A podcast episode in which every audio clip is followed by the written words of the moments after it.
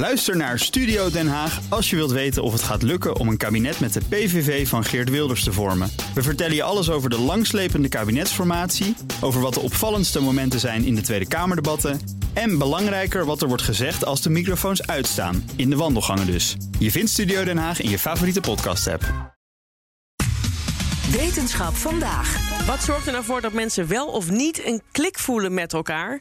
Daar gaan we het over hebben met wetenschapsdirecteur Carlijn Meinders. Dat klopt. Ik was eigenlijk eerst even benieuwd, Donatello, dat Ja. kleurtje van jou, dat is niet alleen van vandaag, volgens mij. Nee, dat klopt. Ik, ben, ik kom net terug van een. Viel me eh, heel erg op. Oh ja, je kijkt Ja. er ook heel. eh, ja, nee, dat klopt. Ik ben eventjes. eh, ik ben eh, even een paar dagen geweest skiën in Italië. Oké. In het gebied waar zeg maar eh dierendols worden gecombineerd met, eh, met lekker eten Ja, ja, ja. en een fantastische piste, piste de Saas. Hoe was de sneeuw? Eh, eh, ja, eigenlijk best wel goed. Ik heb geen slechte pistes gehad. Wat leuk. Beetje Ja. apres-ski nog?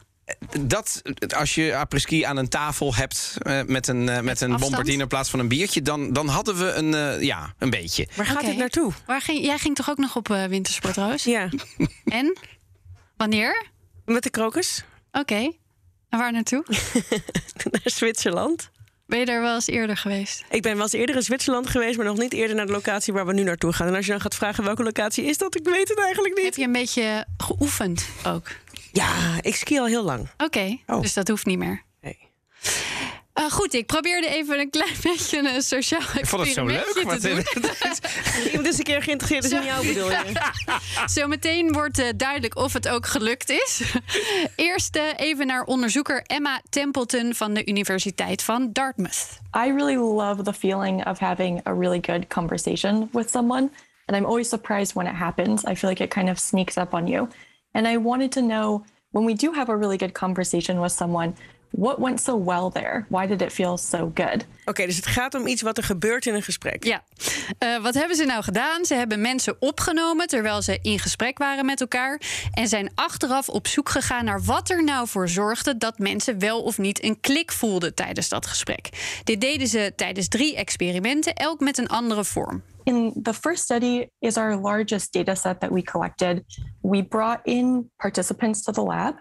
Each participant was assigned to have 10 different conversations with 10 other people. And what's really nice about that design is we get to see the same person in 10 similar experiences with 10 different people. Deze mensen kenden elkaar nog niet en ze werden gevraagd gewoon even 10 minuten met elkaar te kletsen. Achteraf moesten ze een vragenlijst invullen waarin ze verschillende dingen werd gevraagd. How much did you enjoy the conversation that you just had? How much did you like the person that you just talked to? And then after they gave us their overall impressions of the conversation, we had them do a task that they didn't like very much, where we made them watch the entire 10 minute video of the conversation that they just had.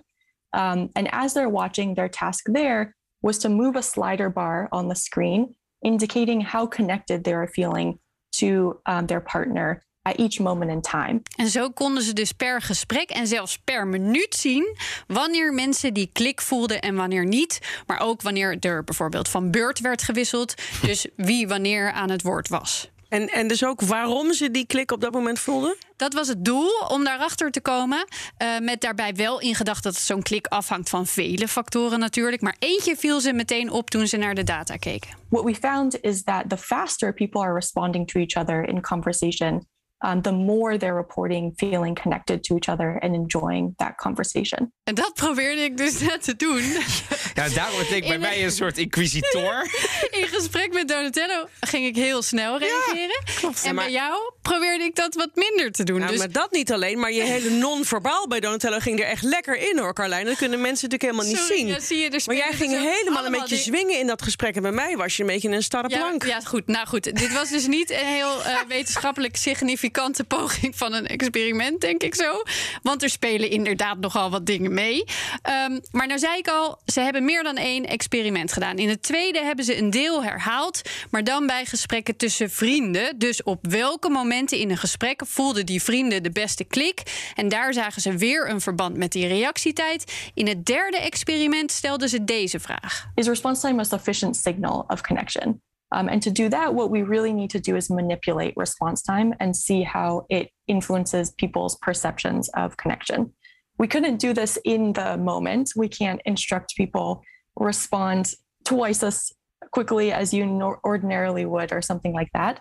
Um, so, what we did is we took some of the conversations that we recorded previously in study one, and we created three different versions of them. Ja, ze maakten of de reactietijd in een gesprek sneller of langzamer, of ze lieten hem hetzelfde. En vervolgens lieten ze nieuwe proefpersonen elk naar één gesprekje luisteren met daarna de vraag: in hoeverre is hier sprake van een klik tussen deze twee mensen? En weer zagen ze die snelle reactietijd. Daarvan werd het meest gezegd: nou, hier is duidelijk een klik. Snelle reactietijd, daar gaat het om.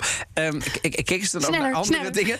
Bijvoorbeeld lichaamstaal, hè, want daar werd je net een opmerking over gemaakt. Ja, een hele logische vraag. Dat gaf ze zelf ook al aan. Let op, dit is maar één onderdeeltje ervan. Eh, ze willen ook kijken naar iets als woordkeuze bijvoorbeeld. En naar die lichaamstaal. Maar ook de setting is interessant.